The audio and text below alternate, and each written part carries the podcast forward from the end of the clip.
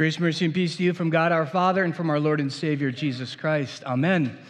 Brothers and sisters in Christ, it is a little bittersweet today. We are coming to the end of Revelation, um, and it has been an awesome year. I was talking to somebody just before service and really sort of expressing that bittersweet feeling of it was an awesome journey. So I'm not, you know, I don't have any regrets about it. But now it's over. and it's, it's over on a day when we, we are just starting and beginning stuff, which is also cool, right? We see all that dirt that's moved out there and, and the excitement of finally, after all of this time, we're seeing the, the real fruits of the labor of the last several years. So it's a really bittersweet kind of day. But just to give us a, a big picture, before we dive in this morning of Revelation from beginning and now to the end. Revelation is really a series of three visions, and those visions are sevenfold. Remember those? There were censers and different things that, that were sevenfold. And it was all about the events on earth, the way earth was going to be from the ascension of Jesus until his return. And then in between those visions, we got sort of this bigger picture and instructional stuff of Revelation. And hopefully, you've seen throughout the entire book of Revelation that there's this great Christology, meaning the teaching about who Jesus is. And the Christology in Revelation is Jesus in his glory as king. He is the, the centerpiece of Revelation is that while all of this stuff is happening and will continue to happen here on earth until he returns, Jesus is king. Not, not will be king, not eventually, but right now, he is the king. And these things are playing out on earth, and there will be suffering and sorrow and, and challenges for all people, including Christians. But we know that Jesus is king and that we are his children, as, as John calls himself, a servant or a slave. And then we get to this end piece, and it's a a beautiful sort of capstone to all of that. It is the, the end of Revelation is a benediction, it's a blessing, and then there is this well, I'm going to call it a great commission at the end of the sermon. That's essentially what it is. So that's what we've got going on today. Um, also, just after service, I just want to remind everybody Omega Hour will be meeting. Topic for today is Judaism. What do Jewish people believe? What kind of different denominations do they have here in the U.S., over there in Israel? Um, so, for those who are not familiar with it, it's not a Bible study, but there's lots of Bible included. Um, it's just sort of a topical thing that we go through. So, if you're interested in that, um, uh, just after the service, grab some coffee, some snacks, or whatever, and we'll start um, about 20, half an hour, 20 minutes, half an hour after the service is over. With that, we have today Revelation 22, starting with verse 14. Um, this does include the words of our Lord and Savior Jesus. Um, for that, would you please stand?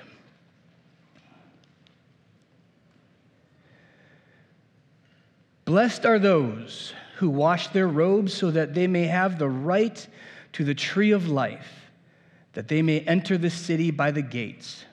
Outside are the dogs and the sorcerers and the sexually immoral and murderers and idolaters and everyone who loves and practices falsehood. I, Jesus, have sent my angel to testify to you about these things for the churches. I am the root and the descendant of David, the bright and morning star. The Spirit and the bride say, Come. And let the one who hears say, Come. And let the one who is thirsty come. And let the one who desires to take the water of life without price. I warn everyone who hears the words of the prophecy of this book if anyone adds to them, God will add to him the plagues described in this book. And if anyone takes away from the words of the book of this prophecy, God will take away his share in the tree of life and in the holy city, which are described in this book. He who testifies to these things says, Surely I am coming soon. Amen. Come, Lord Jesus. The grace of the Lord Jesus be with all. Amen. You may be seated. And one of the uh, hallmarks of living faith, I think, is, has come to pass a little bit because of a hobby horse of mine. Now, that's not um, unusual. Everybody's got their own hobby horse. Every pastor, for sure, has their pet doctrine or, or pet hobby horse. I'm pretty sure everybody here probably knows what mine is. That is the preaching of the resurrection from the dead, the new heavens and the new earth. I discovered this when I came out of the, the seminary and um, started, you know, preaching in, in, the church I was called to in Michigan, but also I had all these friends in these other congregations. And, you know, Facebook was brand new at the time and, and social media. We were able to actually stay connected pretty well in that, that graduating class. And one thing we all noticed was there were a lot of people in these churches that we were sent to who are really kind of fuzzy on the idea of the resurrection from the dead. Now, from the perspective of a guy like me who was you know, raised in the Lutheran Church Missouri Synod, went through all of the, the uh, LCMS school system into college and to seminary, the resurrection was always centerpiece to the hope of, of Christianity for me. That was, that was the, the centerpiece of it all. But I learned that oftentimes that part of the story would get sort of left out. And, and, congregations got accustomed to hearing about the, the death and resurrection of Jesus. And if we believe in him, though we die, we shall go to heaven to be with him forever. You've probably heard that in churches before. And I don't want to, again, I'm not, I'm not, dogging on any churches or congregations or preaching or anything like that, but it's, it's just less than accurate and it leaves out this glorious piece of, of the Christian hope, which is that we will be raised from the dead with physical bodies to live on a physical earth. And, and it would blow my mind. And, and to this day, I go different places and talk to Christians who, who just look at me blankly and be like, I don't know what you're talking about. Well, Jesus was raised, but that was a Jesus thing, right? I'm like, no, it's more than a, a Jesus thing. The hope is for us. We get to be raised from the dead. This is great hope. It's, it's, a, it's a centerpiece of not just our faith, but of the story that is in Scripture and, of course, in Revelation. And as we're walking through this story, once we get to Revelation, we see something of critical importance. that's all. Literally, that's all, folks, right? I'm not going to do the Porky Pig voice, I promise. That's it. The things that God had planned to do that were these momentous, spectacular things or small and humble things, but actively involved in the planning out and execution of the plan of salvation is over. The next thing, the very next thing, is his return. It wasn't in our text this morning, but I want to read verse 13 to you. And it's not on the screen either. You don't need it on the screen. You can just listen to this one, it's easy. Jesus says, I am the Alpha and the Omega, the first and the last, the beginning and the end. This description of who he is is actually really instructive. First, he says, I am the Alpha and the Omega meaning outside of creation, he and the Father are on this sort of equal plane in essence, both God. There's one God, three persons, and he is putting himself by name into that category. And then he moves. Not only is he Alpha and Omega, he says he is the first and the last. That puts him inside of creation, at least participating in the creation of all things. But then he says, I am the beginning. So you can kind of see it's, it's sort of coming down like this I am the beginning and the end.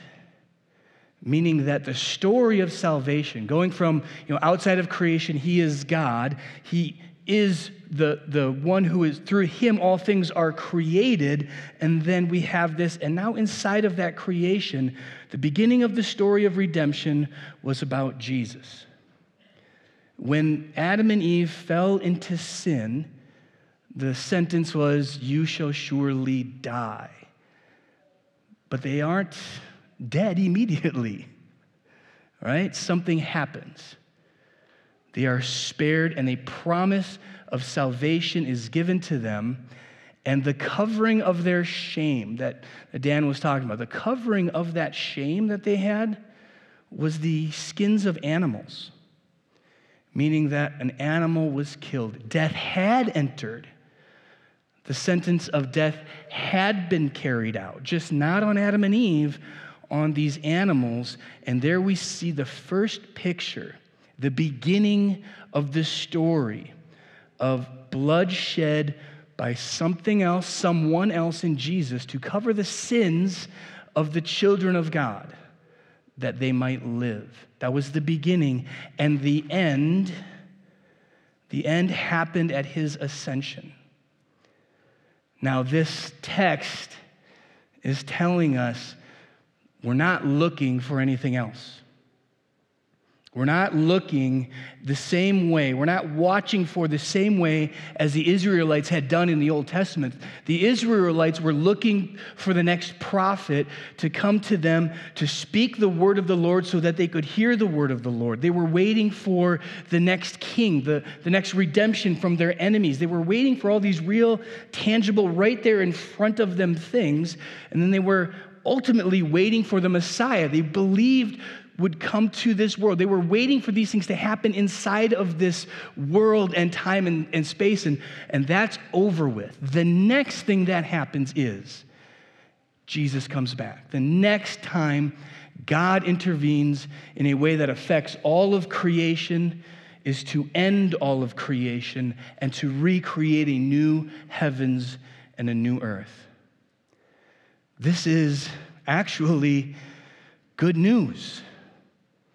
I know we're all tempted to have that, you know, but I would love to see like a, a real prophet from God or one of these angels incarnates or one of these really cool things we see in the Old and New Testament. But he's done all of those things. Those things are all finished. And the thing about it is, those things, as, as you're waiting for them, there's so much uncertainty. There's, there's so much, when is it going to happen? Will it happen? All of these different things um, actually give us more stress and more uncertainty. Let me ask, what are the things that you're waiting for? What are you waiting for in your life? What are you watching for and hoping for? I'll give you the one that, that first comes to mind when I bring it up. I'm waiting for a Vikings Super Bowl victory, right, Larry? He's laughing, right? Yeah, we're all, we're all waiting for that. We're waiting and waiting and waiting. The thing about it is, it's completely uncertain. Could it happen? Probably not this year, but judging by the draft picks. But it, I mean, it could happen in the coming years, but there's no certainty to it. There's no guarantee. Ask a Cubs fan, right? It took a hundred plus years. My wife is a Cubs fan, in case you're wondering why I'm singling her out. So those things are uncertain when we are waiting for something uncertain, we, we think we see it, we're, we think we're watching it happen, we think we're right there, that this could be the time, this could be the year. Am I right, Larry? This could be the team. How many times have we said this could be the team? And then our hopes are dashed, and it's not. And we go back to waiting and watching and waiting and watching. That is the experience of the Israelites for thousands of years. What are we waiting and watching for? Something absolutely certain. And, and I don't mean that it is certain that Jesus will return in your lifetime, but it is certain that when you die, you will see Jesus face to face. It is certain 100%. If he doesn't come back in the next several decades in, in my lifetime, if, he, if I don't see it, I will absolutely see it when I close my eyes and I see Jesus for the first time and I'm there with him in heaven. And then I will absolutely see the resurrection as, as we are caught up with those still on earth. Whenever that happens, I'll be there. I will absolutely 100% see it. So we're waiting in a different way, something with absolute certainty. It's so much easier to be waiting and to be patient when we know what's going to happen. We know we're going to see him. 100%. So that's, that's the question that I have for you is what are you waiting and watching for? What are the things on earth? But I do want to read verse 18. Was that right? Is that the next one I have? Whoops, that bulb is out. Yeah, I warn everyone who hears the words of prophecy of this book. If anyone adds to them, God will add to him the plagues described in this book. And if anyone takes away from the words of the book of this prophecy, God will take away his share in the tree of life and in the holy city which are described in this book. I, I, want to emphasize this. Don't chase after teaching or preaching or online cool things you see on, on Facebook or on Instagram about this special new knowledge or this new way to read scripture or the church doesn't want to tell you, but here's the actual truth. All of that has been happening for thousands and thousands of years. And none of it has put a dent in the truth of the scripture. What we are waiting for is certain. And what we are waiting for is true. Don't let anybody distract you. Don't let anybody, don't, don't let any words that, that are about uncertainty of your faith or God's kingdom even get into your ears. Know this for sure and for certain.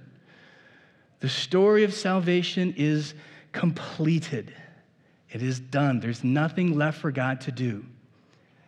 So all we have to do is trust, have faith, and look forward to the resurrection.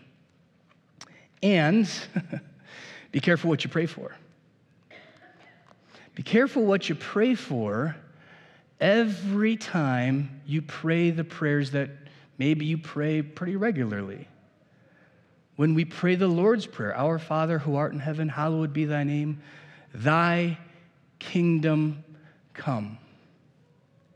You're praying for his return. Maybe you start dinner the way my family starts dinner with, Come, Lord Jesus, be our guest. You know what you're praying for? You're praying for Jesus to return now. We all just prayed for Jesus to return when we said the Lord's Prayer. We all did that together. Are you sure that that's what you want? I want you to be brutally honest with yourself for a second. Do you want Jesus to come back today? Because all of you did pray for it. Be brutally honest with yourself and think for a second how many times you've been annoyed or you've been frustrated with God because you've been praying something, asking for something, hoping that He delivers it, and you're like, oh, He hasn't delivered it yet. What if He delivered on that prayer? What if somehow, some way, I could guarantee it's later today? At sunset, Jesus comes back. We, we suddenly knew this somehow. Again, be honest with yourself. What would you be bummed about? What would you, what would you personally be upset about that you're going to miss? What would you have regret about? I mean, it's, Maybe it's, it's harder for, for others than, than some to get your heads around that. But I can tell you a little bit in my heart would be like, dude, we just started moving dirt. Jesus. We're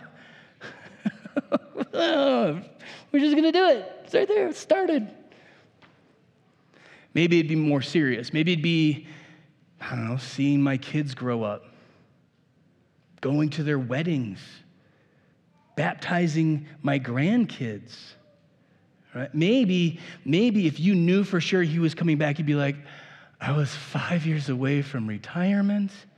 I was going to get the cabin and the boat. Like I had all of this planned out. Well, when you're praying, come, Lord Jesus, or when you're praying, Thy kingdom come, that's what you're praying for. And, and I know each and every one of you could think of something that you would be a little bummed out for if indeed you knew for sure that Jesus was coming back. And I can tell you that's your idol.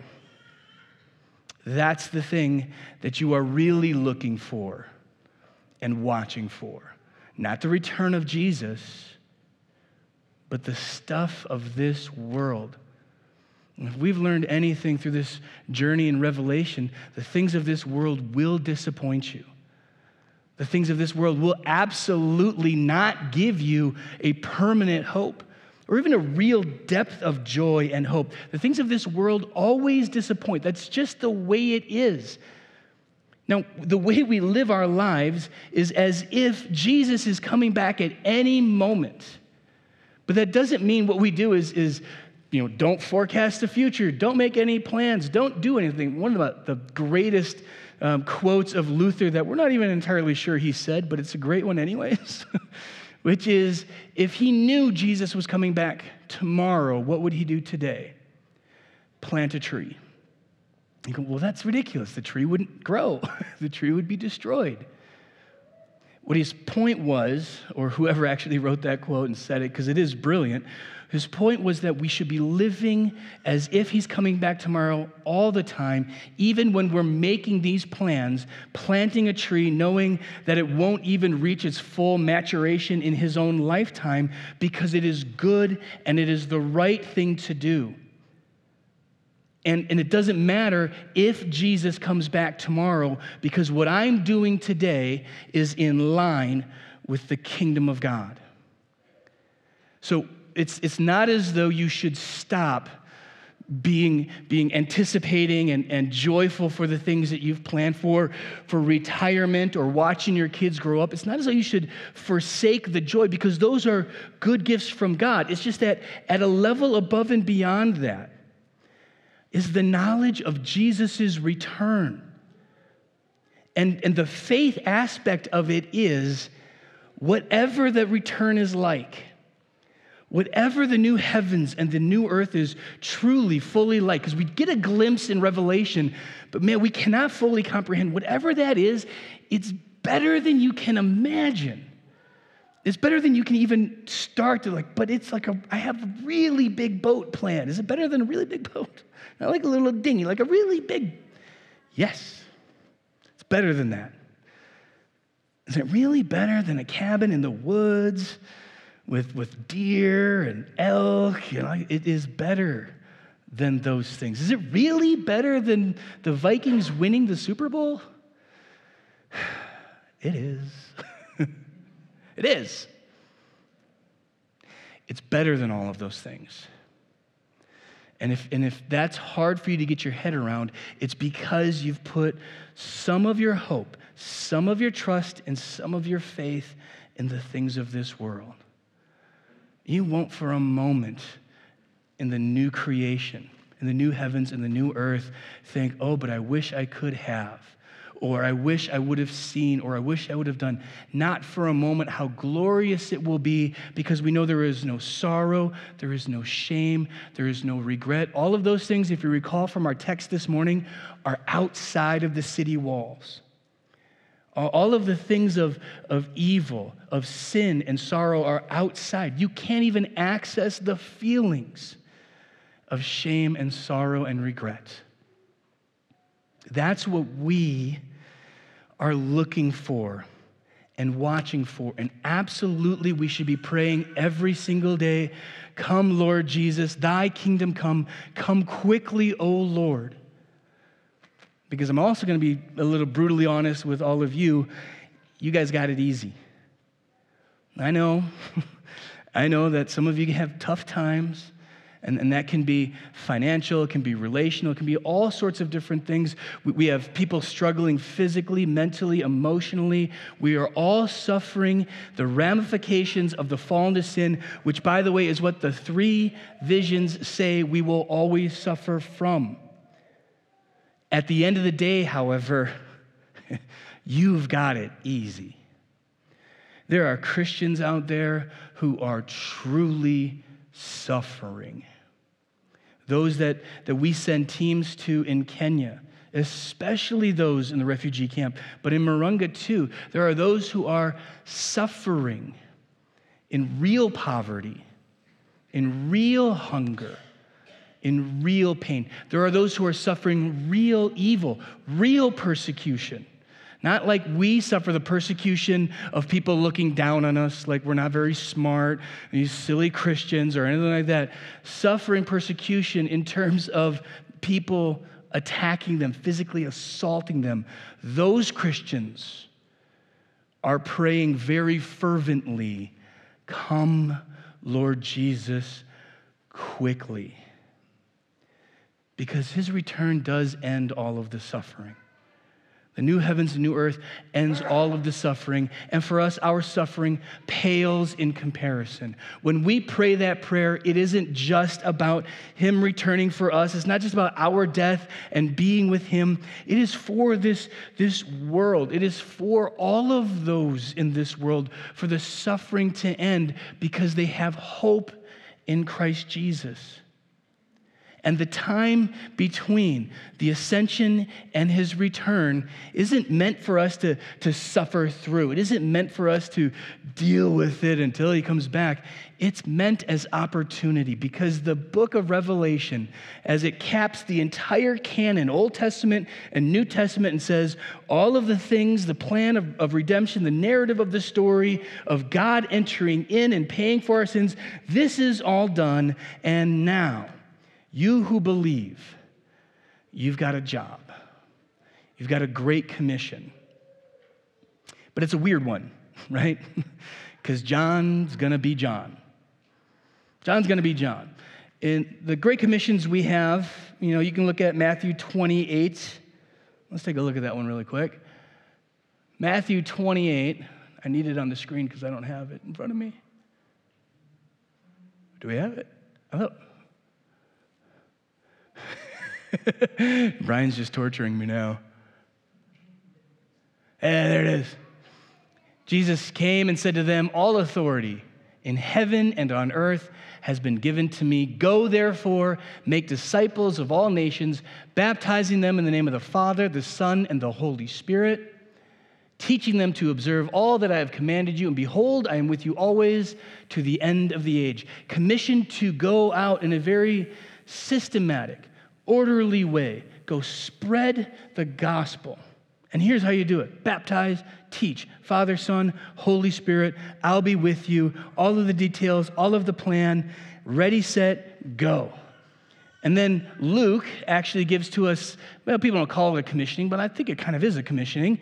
In the book of Acts, he talks about, well, how's the strategy going to work? So from the book of Acts, chapter 1, so when they had come together, they asked him, Lord, Will you at this time restore the kingdom to Israel? He said to them, It is not for you to know the times or the seasons that the Father has fixed by his own authority. But you will receive power when the Holy Spirit has come upon you, and you will be my witnesses in Jerusalem, in all Judea and Samaria, and to the ends of the earth, these concentric circles. So he gives the information. The Spirit's going to come to you. You will witness, and you will witness first right here, and then a little bit greater distance, and eventually to the very ends of the world. What is John's great commissioning? I don't have this on the screen, but it's verse 17 from today. The Spirit and the bride say, Come. And let the one who hears say, Come. Let the one who is thirsty come. Let the one who desires take the water of life without price. It's 100% invitational. Yes, there is this commissioning to go to the ends of the earth. And, and far too often, I think we as Christians think that's the job of missionaries. We send teams to Africa, we, we send people out in the community. We do these certain things, but it is also just simply an invitation. Between his ascension and his return, he has given us the time to invite, to welcome people into. You don't have to go anywhere to give somebody an invitation. When a, a bride invites people to her wedding, she didn't go anywhere. She just sends invitations, lets people know it is time to come. We are the bride of Christ according to Revelation, according to Paul in Ephesians. We are the bride of Christ. We're not just the missionaries sent. We are not just those who, who are um, commissioned to do these very logistically sound, well thought out, programmatic going and telling. We are just the bride of Christ who says, Come to the, the Lord. Come and hear the great news. Come and celebrate with us. Come and see a ceremony in which God's people and God Himself are united. We call it divine service. Come to the place where the people of God gather to be given, to be fed, to have the water of life poured out upon them. This invitation isn't just for the people you know, it's for you. Come to the water. Come to the, the food, the, the body, and the blood. Come to the place where you hear this good news of the resurrection from the dead. Invitation is for you, but it is for everybody who you know. We all think of that, that Great Commission. Well, I don't know anybody in Jerusalem or Judea, and, and I can't go to the ends of the earth. And we, we think of um, the Great Commission in Matthew of, well, I, I can't baptize, I'm not a pastor. I can't preach. I could maybe teach some children's church. Is that what I'm supposed to be doing? It, those, if you're thinking that way, turn that off and just think about who can you invite to hear the good news? Who can you invite to hear this um, apparently surprising new doctrine of the Christian church that there's a resurrection from the dead.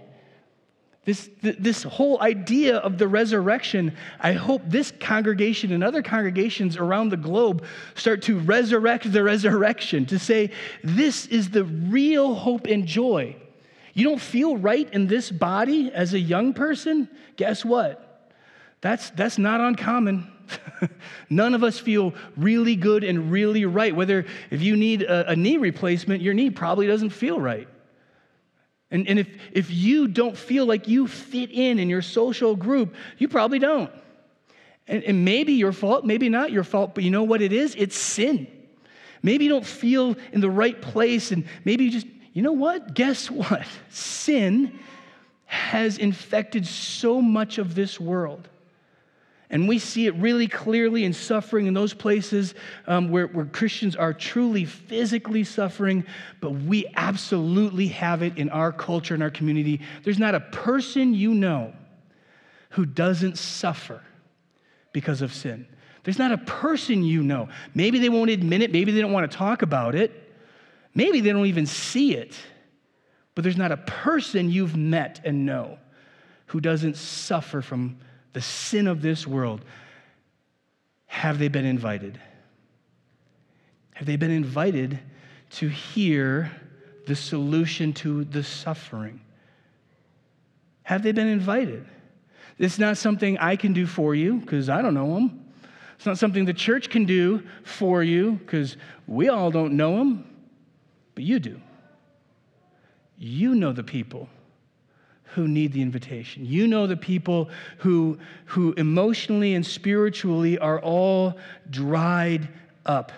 And they, they'll put a nice face on the outside and, and do what they can, but spiritually and emotionally, they are dry and need the water of life. The Spirit of God, Holy Spirit, joins the bride of Christ in simply saying, Come. Come to the waters, come to the place, come to hear the good news of Christ Jesus. So we're watching for the resurrection, not for the stuff of this world. And while we're watching for it, we've really got one job to do just to invite, just to say, Come. You should hear not the preaching of Luke or the preaching of Dan or the music. You should hear the word of God that promises to you a resurrection and the solution to all of these things that you struggle with in eternity. We are looking forward for that day of the return of Christ and the resurrection. And my encouragement to you is to continue, but also to invite others to just keep coming. Amen. May the peace which surpasses human understanding guard your hearts and minds in Christ Jesus. Uh, we're going to go ahead and pray while the kiddos come back in, and then we'll have our benediction. Would you join me in prayer?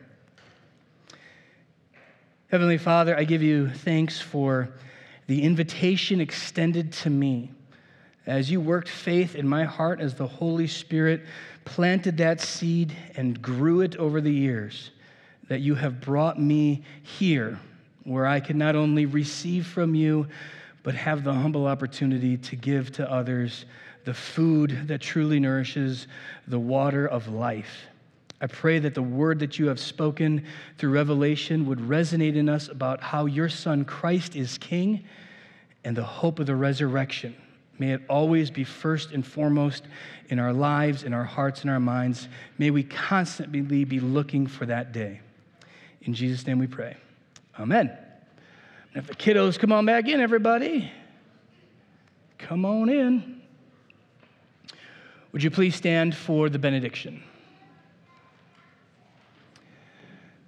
The Lord bless you and keep you. The Lord make his face shine upon you and be gracious unto you. The Lord look upon you with his favor and give to you his peace. Amen.